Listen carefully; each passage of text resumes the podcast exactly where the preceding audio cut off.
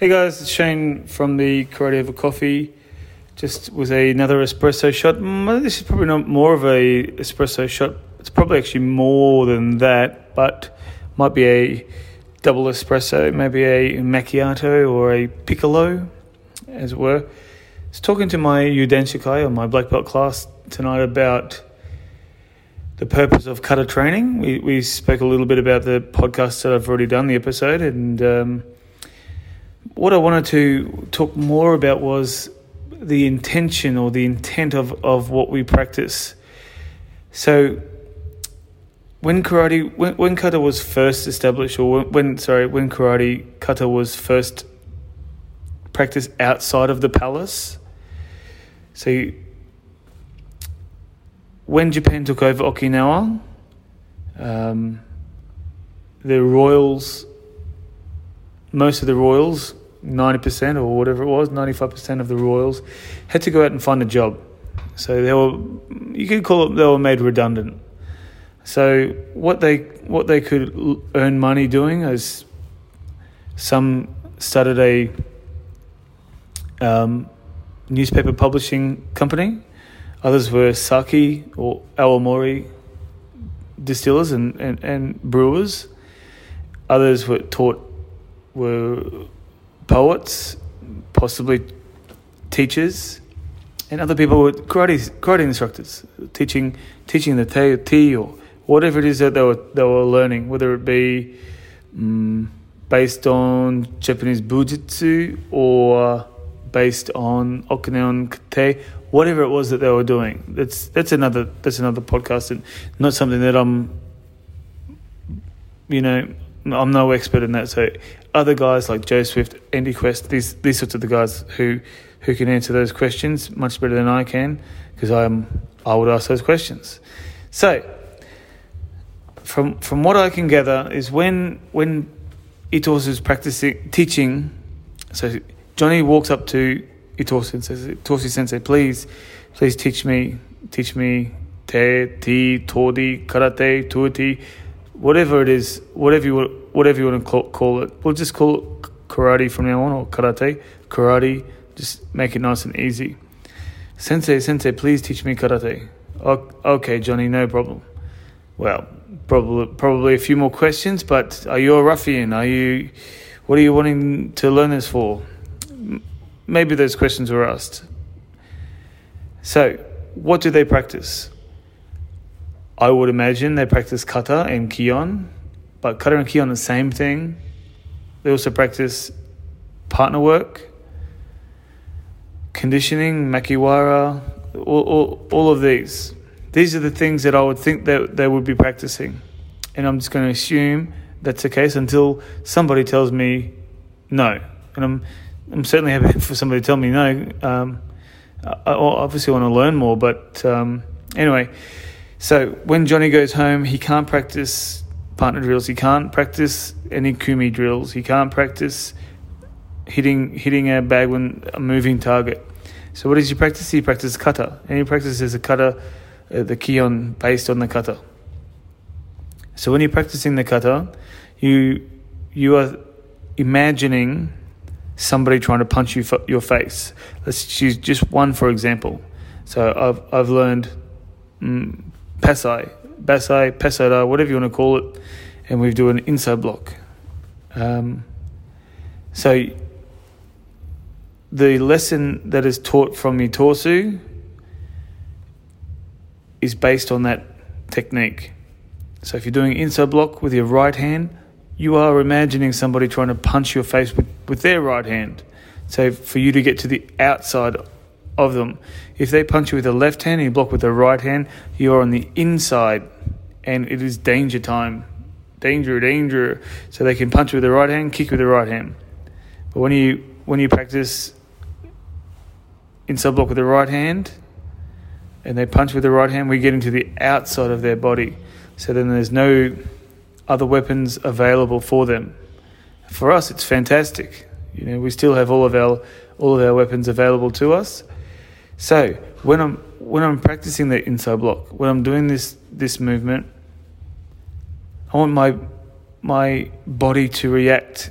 I want, I want to be so ingrained that I've practiced that and I'm visualizing somebody punching my face and I'm moving my body bang to the outside of that attack.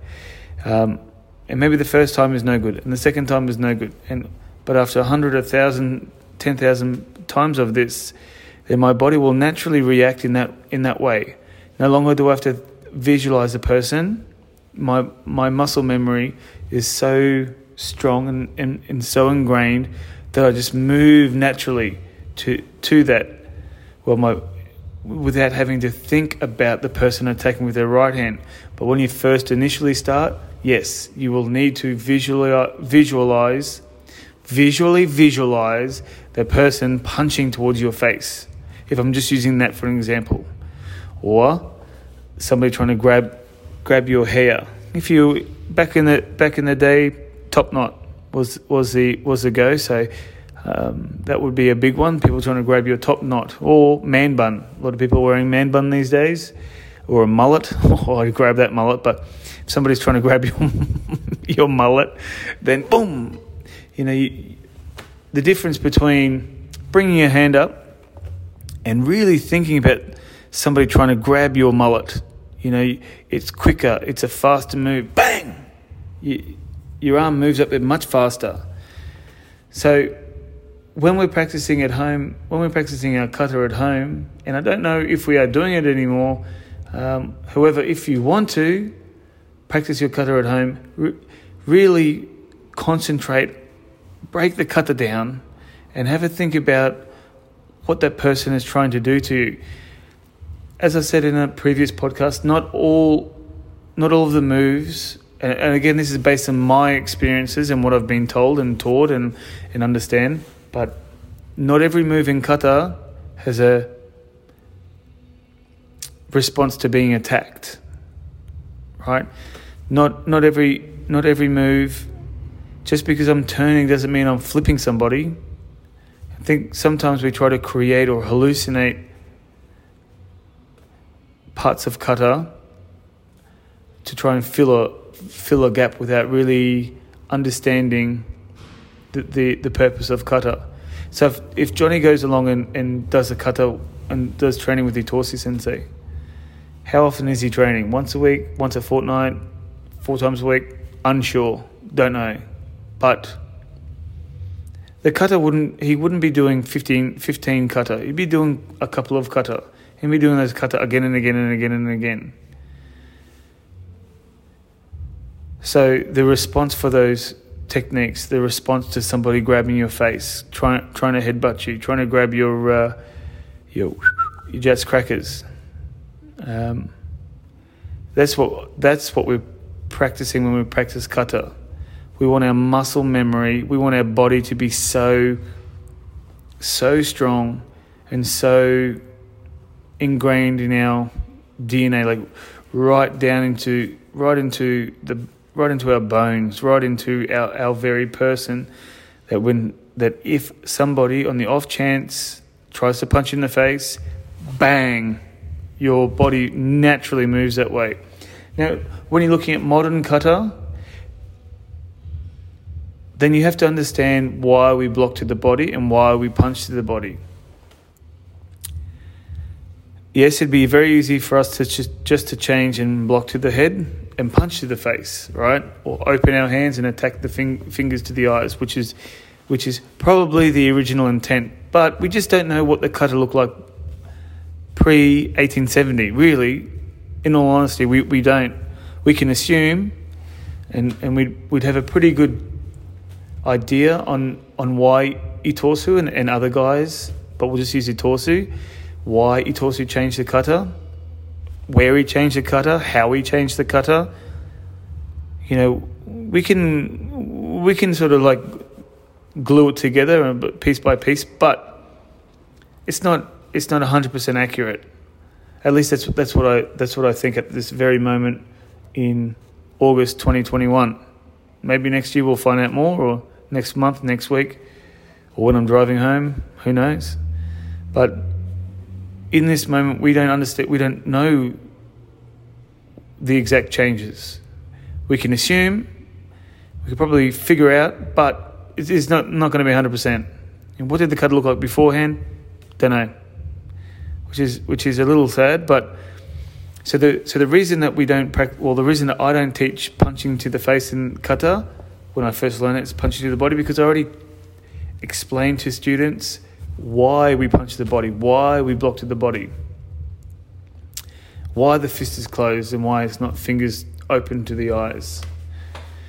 Um, so that's uh, yeah. So so for so every time I do a punch, I don't want to just stick my hand out there. I want the muscle memory to be the best punch I've ever done. Not just throwing a punch. I want every time I do a punch, it's got to be the best. It's got to be the best punch I've done, the fastest. So the muscle memory I'm trying to create is the fastest punches, the strongest punches. You know, the, the quickest from A to B. That's that's why that's why we practice kata. That's what I think that we practice kata, and that's why we can practice kata at home, um, and that's what we should be practicing at the dojo. Not just running through the moves. I mean, kata is different for everybody. And there will be people who will just go through the kata and they want to create, they want to learn more and more and more. Like Mabuni was a collector of kata, and that's fine. That's totally sweet. If you want to do competition, that's sweet. But sweet. But for me, I don't want to do kata competitions anymore. Happy to teach kata, comp- like teach for my students to compete in kata.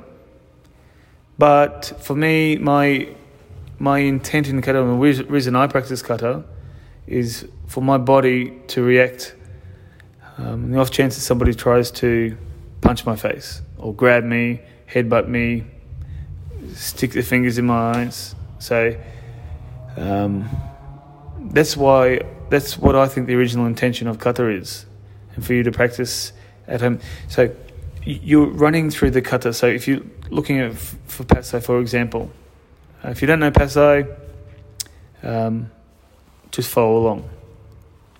So the opening move for us is somebody punches your face, you use your left hand as a mm, like a jodan uke, and right hand is an comes like an uppercut. Doesn't mean we're doing an uppercut, but we use that uppercut movement for us to remember this is what we do.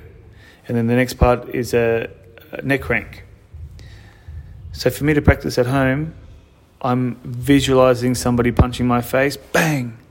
I'm doing like a, a, a, a age uke or jodan uke or a rising block with their right hand and my, um, sorry, their left hand and my left hand, or my right hand and their right hand, again to get to the outside, right? So one, and I turn and neck crank. So the next part, I'm practicing the kihon waza, the, the, the fundamental, fundamental techniques of somebody trying to punch my face. Bang! And then they try, so first part, you block inside block with the left hand, inside or outside block depending on how you how you call it, uchi uke or soto uke. Inside block with my left left hand, then I do the inside block with my right hand. So for me, when I taught when I was taught this kata, the person is punching with their left hand and you are blocking with your left hand to get to the outside. And then in a separate attack, nobody's going to attack you left hand, right hand, and you're going to do perfect left hand and perfect right. But then you're practicing your right hand against their right hand. So you get into the outside. Not that they're together, it's just two separate techniques that are practicing one after each other. Don't worry about the stance. Stance is inconsequential. It's the intent. Get into the outside, left hand to left hand, right hand to right hand. So just in that in that part, you're you're remembering what the sensei said at the dojo. Kuden is what we call word of mouth, talking, explaining while you're doing the kata. And that's running through your head while you're practicing kata. Person punches with the left hand, bang! We, we do an inside block with the left hand to get to the outside. These principles that we remember when we're practicing the kata. Anyway, guys, look, that's that's my understanding so far um, and that's why I practice kata. Um, let me know what you think. Um, you may totally disagree, and that's cool. Karate is for everyone. Karate is different for everyone, and my experiences are different to your experiences. Um, so that's where I'm at at the moment, and I may be totally off.